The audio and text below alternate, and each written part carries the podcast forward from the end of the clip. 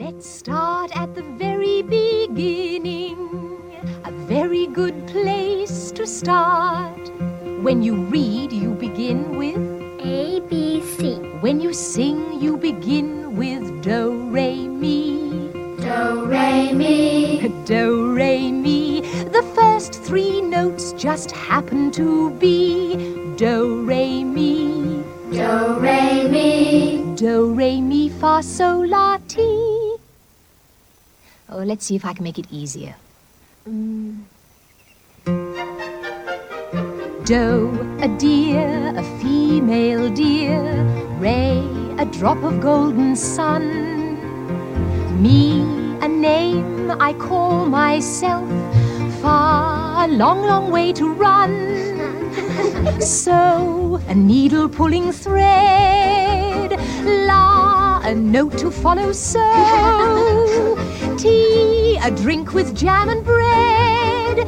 That will bring us back to dough. Oh, oh, oh, dough! Tercer bloque con Carlos Rottenberg y otra caricia al alma, Carlos, con la novicia rebelde. Sí, por supuesto. Para mí fue la película que en 1965, cuando tenía ocho años, me definió la profesión.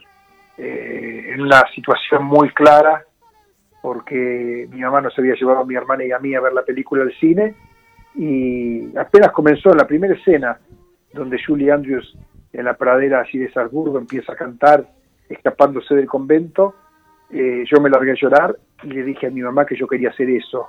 Esa fue la frase, ¿no? Quiero ser eso. Y, y además, yo muchas veces conté que cuando volvimos al barrio de Matadero, donde vivíamos, mi mamá le contó a mi papá que yo había dicho antes de ponerme a llorar que quiero ser eso cuando la novicia cantaba en la pradera, ¿no?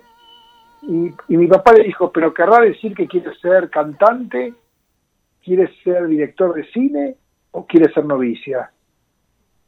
Porque no entendía qué es lo que quería decir, quiero ser eso. Claro. y eso fue la profesión. ahí, ahí nació su vocación, eh, a través de esta Total- película.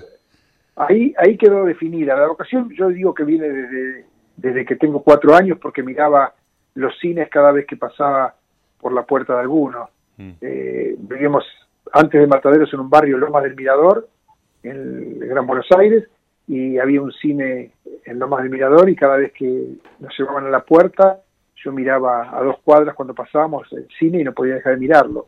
O sea que, ¿por qué? Digamos, yo muchas veces de, de, adu- de adolescente primero y adulto después traté de encontrar el motivo por lo que a mí me interesó este mundo del espectáculo cuando no provengo de una familia de espectáculo y nunca lo encontramos. Nunca encontramos la respuesta, ¿no? Eh, ¿Esta es la mejor película que vio en su vida? No, películas, eh, depende de la época, o sea, para mí La novicia rebelde y Cinema Paradiso son dos películas que me marcaron porque hablan de dos momentos de mi vida muy, muy, muy puntuales, ¿no es cierto?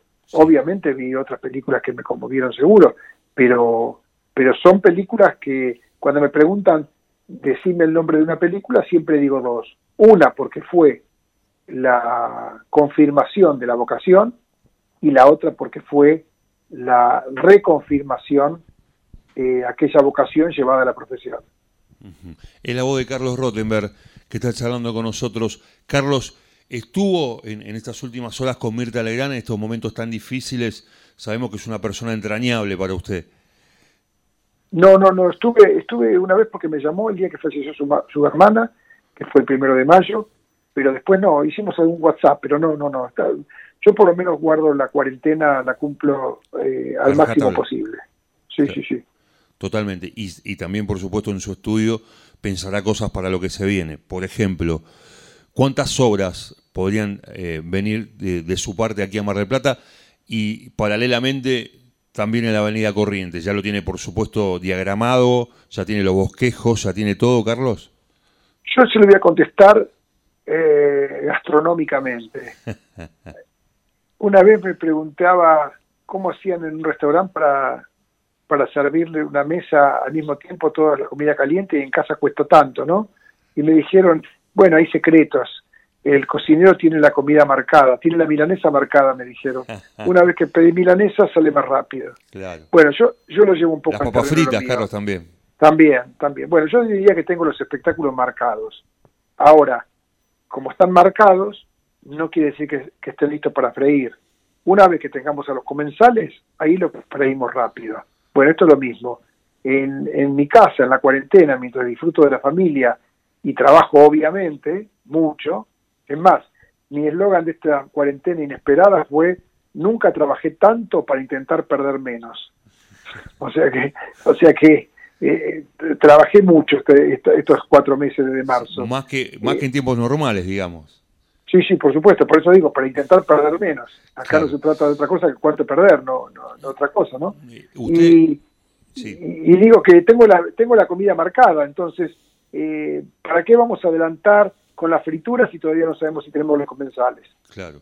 Eh, pero, por ejemplo, la cantidad de horas que puede poner, hipotéticamente tampoco... No, no porque la cantidad de horas depende, depende de cómo termine dando la programación, también con la pandemia, porque tenemos que acostumbrarnos a, a conocer cómo son los protocolos, si van a ser con distanciamiento social.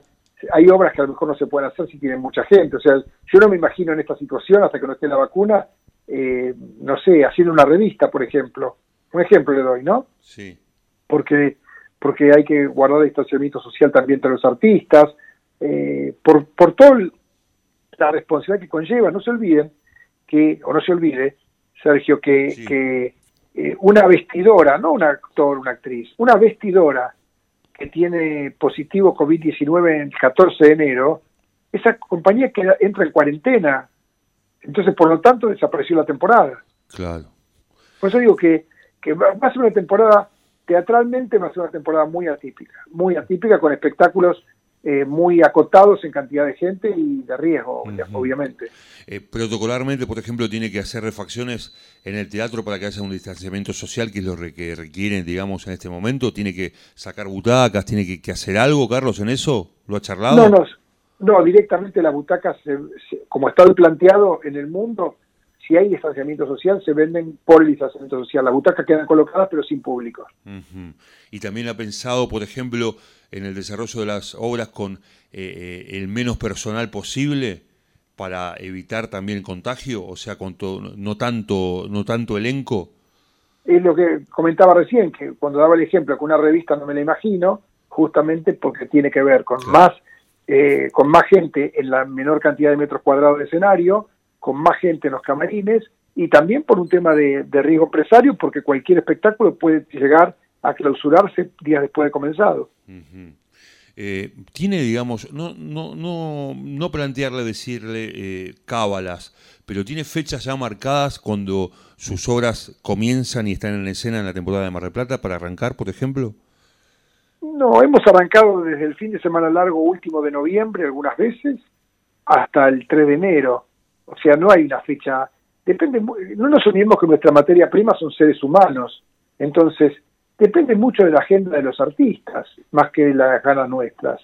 O sea, eh, hay artistas que dicen, yo puedo ir desde diciembre, eh, como dije recién, en algún caso incluso desde fin de noviembre. Y otros dicen, yo voy, pero te aviso que me voy el 25 de febrero, porque tengo una película el, no sé, el 2 de marzo y otro dice, llego tarde, llego el 5 de enero, pero me voy a quedar todo marzo, hasta Semana Santa. que No hay, una, no hay una, una regla en todo esto. Es mucho más casero de lo que la gente supone. Claro. Eh, y Carlos, por ejemplo, arranca la temporada, primeras funciones. ¿Usted ya sabe si esa obra durante todo el verano, en las primeras funciones que entrega, le va a ir bien? Sí, eso no hay duda. Es más, es mucho peor que eso yo hace muchos años, en la primera, más o menos para el 6-7 de enero, vengo avisando cómo va a terminar en porcentaje para arriba o para abajo la temporada general de teatro, porque llevo unas libretitas cada verano que algunos conocen en la ciudad y donde voy registrando el movimiento y es una especie de boca de urna que transcurrido diciembre y la primera semana de enero nunca falla en relación a cómo es la proyección del verano. Este verano yo, eh, es más, está publicado por los medios de Mar del Plata, ¿no? Incluso de Buenos Aires también. Pero este verano, para el 6, 7, 8 de enero, era claro que había una base de un 17% más de espectadores que el año anterior. Y el teatro terminó dando 18,4, por ejemplo. Y el verano anterior estaba claro que era una temporada en baja. y, y, también de esa manera sabemos que la peor temporada de, de la historia de Mar del Plata fue la 16-17, hablo de teatro, ¿no? Sí, sí. Y, y la mejor fue la 86-87. Eso surge de lo que llamamos los borderos, de una planilla que se lleva a diario, se suma por semana, por, por mes y por temporada y termina dando un número. Usted, por ejemplo, el día del estreno ya sabe si esa obra va a tener una buena temporada, si va a recaudar, si va a ser un éxito o si le, le va a ir mal. Eh, le digo, es peor que el día de estreno, porque cuando uno pone, por ejemplo, para vender el 25 de diciembre una obra, pone tres obras y la pone a la venta el 10 de diciembre, usted el 10 de diciembre dice, esta vendió 10, la otra vendió 4 y la otra vendió una. Esa noche usted se va a dormir con una tendencia. Claro. O sea, quiero decir, eh, eh, es, es tanto más sencillo de lo que se cree. Por eso, además, porque no- yo no conozco 45 años de profesión y casi con mil estrenos, no conozco ningún éxito que se haya convertido en fracaso, ningún fracaso en éxito. Ajá. O sea que, por ejemplo, eh, una hora de 10, eh, otra de 4 y otra de 1. Es imposible que la, la hora de 1 o de 4 supere a la de 10. A ver, vamos a esperar el segundo día. Yo le hablé del primer día. Claro. Puede ser, puede ser que el primer día justo tuvo la familia del protagonista eh, de la que me- y entonces fueron 10. Pero si el segundo día son 12, 6 y 2, bueno, si quiere espera el tercer día, pero si el tercer día tiene la tendencia, no hay mucha vuelta que darle. Es la voz de Carlos Rottenberg que está con nosotros charlando en el placer de saludarte. Carlos, en este recorrido obviamente quiero incursionar brevemente en la política.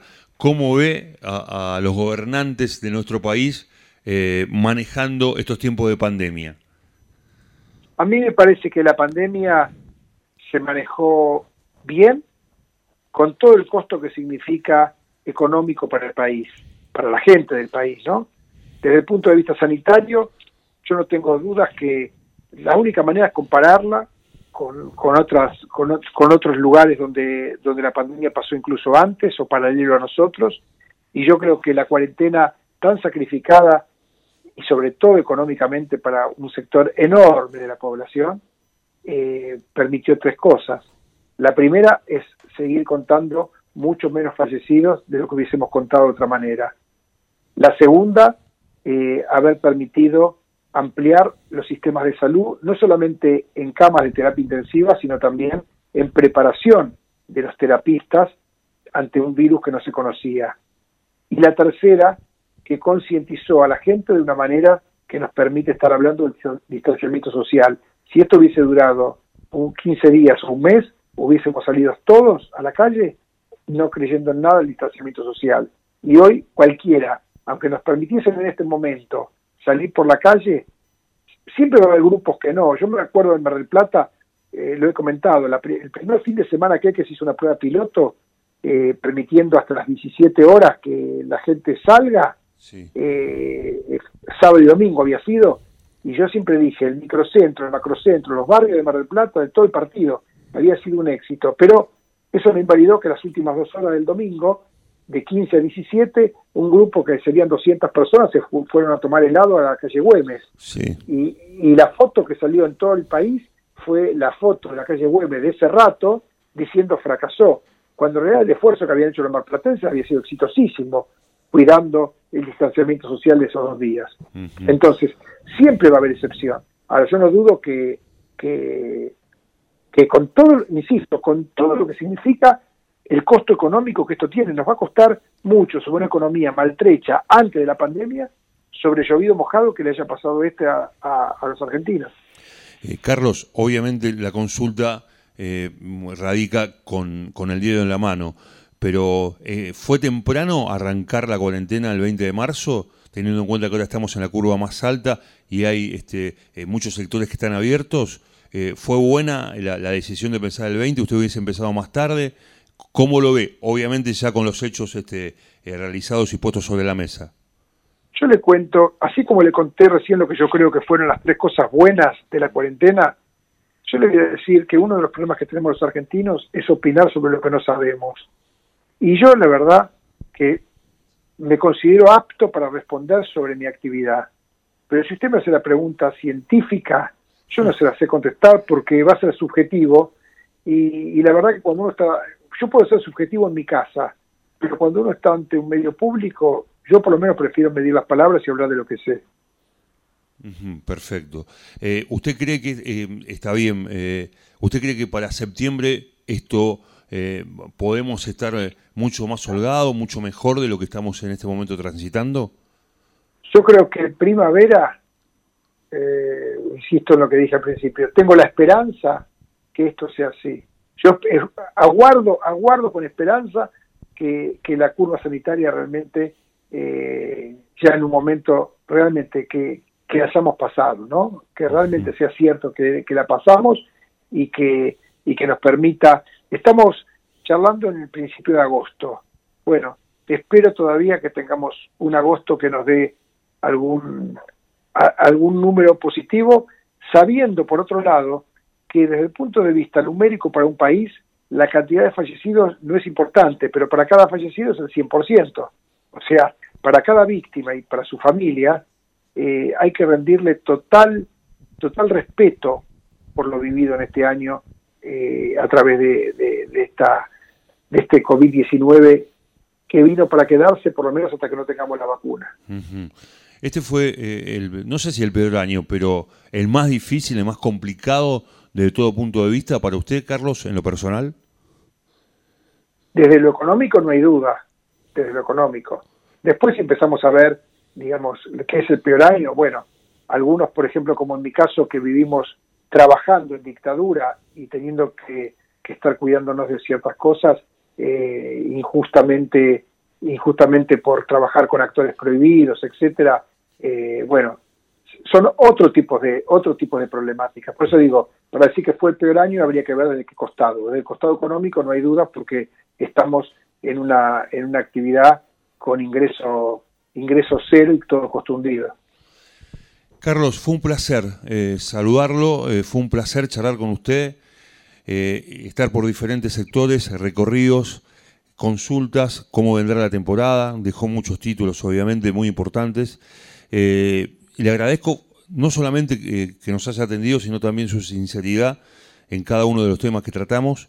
Y por supuesto cuando, cuando se acerque la temporada, la presentación de las obras, vamos a estar este, difundiendo todo porque como marplatense queremos que a la ciudad le vaya realmente muy bien y que la gente esté bien, que esté contenta después de todos estos sacrificios, el frío. Usted sabe, porque usted sabe, yo lo puedo hablar con usted, lo que es el invierno acá en Mar del Plata. Eh, Pero por favor, mire, le voy, a, le voy a hacer, para cerrar, le voy a contar una cosa que me pasó por primera vez. Recién dije que es el primer invierno que no pude ir a Mar del Plata, ¿no es cierto? Después del 7 de, del sábado 7 de marzo que volví. Usted sabe que me llamaron de, del edificio para decirme que por primera vez en mi vida se, tengo murciélagos en el departamento. Así que imagínese, imagínese, es una radiografía de la pandemia para mí. Bueno, pero eh, si tiene murciélagos en el departamento es porque hay algunos teatros alrededor, o cines, Carlos.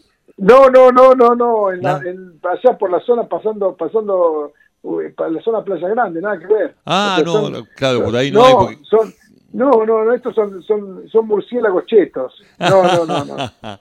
Está muy bien. Carlos, le mando un abrazo muy grande. Chao, un abrazo, suerte, querido. Que le vaya muy bien, que tenga buen día. Chao, chao. Adiós. Adiós. Carlos Rottenberg, con nosotros, aquí en vinilo 89.1. El placer de saludarte. Nos vamos. Ya llega a la radio Rodolfo Damián Puleo, Roberto Carlos Cabrera para hacer el programa de todas las tardes aquí en vinilo, arte y parte. Nosotros volvemos, como siempre. El placer de saludarte. Chau, que te vaya muy bien.